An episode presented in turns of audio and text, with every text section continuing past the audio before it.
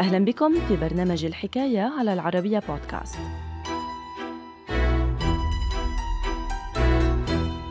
بعد إعلان ستالين رسميا يوم 27 من كانون الأول ديسمبر 1929 بداية الحملة للتخلص من الكولاك الذين وصفهم بالطبقة الخبيثة أسفرت هذه الحملة عن مقتل ما بين 500 ألف إلى 600 ألف من الكولاك خلال الفترة الممتدة بين عامي 1929 و 1933 تفاصيل الحكاية في مقال للكاتب طه عبد الناصر رمضان بعنوان اجتثاث الكولاك هكذا أباد السوفييت الآلاف من فلاحي أوكرانيا.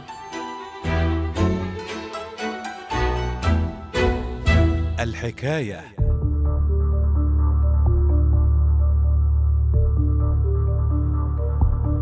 عقب وفاة فلاديمير لينين عام 1924 عاش الاتحاد السوفيتي على وقع حالة من التخبط والنزاعات السياسية في صلب الحزب الشيوعي ومجلس مفوض الشعب.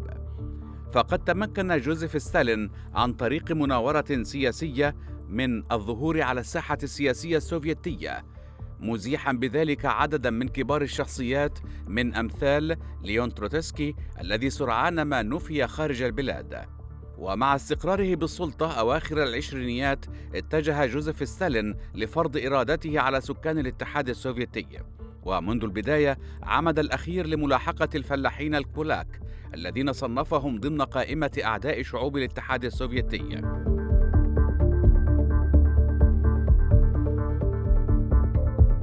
إلى ذلك ظهرت تسمية كولاك أواخر حقبة الإمبراطورية الروسية وعن طريق كلمة كولاك يشير المسؤولون الروس حينها لطبقة الفلاحين الذين امتلكوا ما يزيد عن 3.2 من هكتار من الأراضي الزراعية.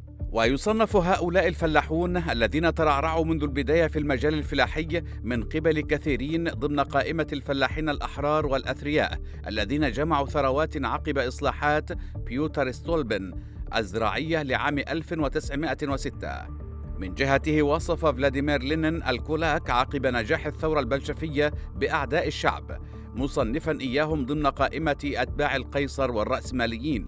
ليبدأ بذلك حملة ممنهجة ضدهم انتهت بانتزاع ملايين الهكتارات منهم. ومع صعود جوزيف ستالين وبداية برنامج الخمس سنوات الذي سعى لتحديث البلاد صناعيا بشكل سريع وتحقيق إصلاح وتنظيم زراعي شامل صعد ستالين الحملة ضد الكولاك مؤكدا على ضرورة اعتماد سياسة لاجتثاثهم بشكل نهائي.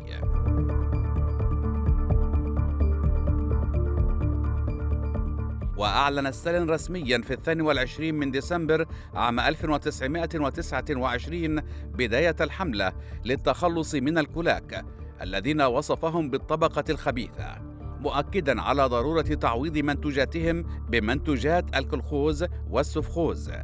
وبناء على تصريح ستالين أصدر المكتب السياسي أوامر باعتماد ثلاثة إجراءات رئيسية ضد الكولاك فبينما تقرر أن يعدم أو يسجن البعض حسب ما تراه المفوضية الشعبية للشؤون الداخلية صالحا سترسل البقية إما لسيبيريا عقب مصادرة أملاكهم أو نحو مراكز العمل القسري بالمناطق النائية من البلاد.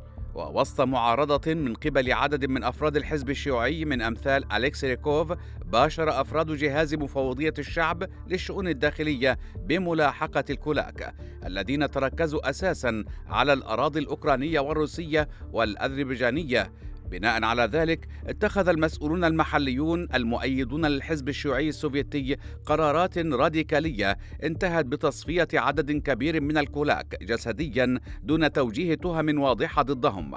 ومع مصادرة أراضيهم وممتلكاتهم نقل البقية على متن عربات قطار خصصت لنقل الدواب في ظروف قاسية إما لسيبيريا أو مناطق أخرى نائية بالبلاد متحملين الطقس البارد والجوع والعطش والمرض.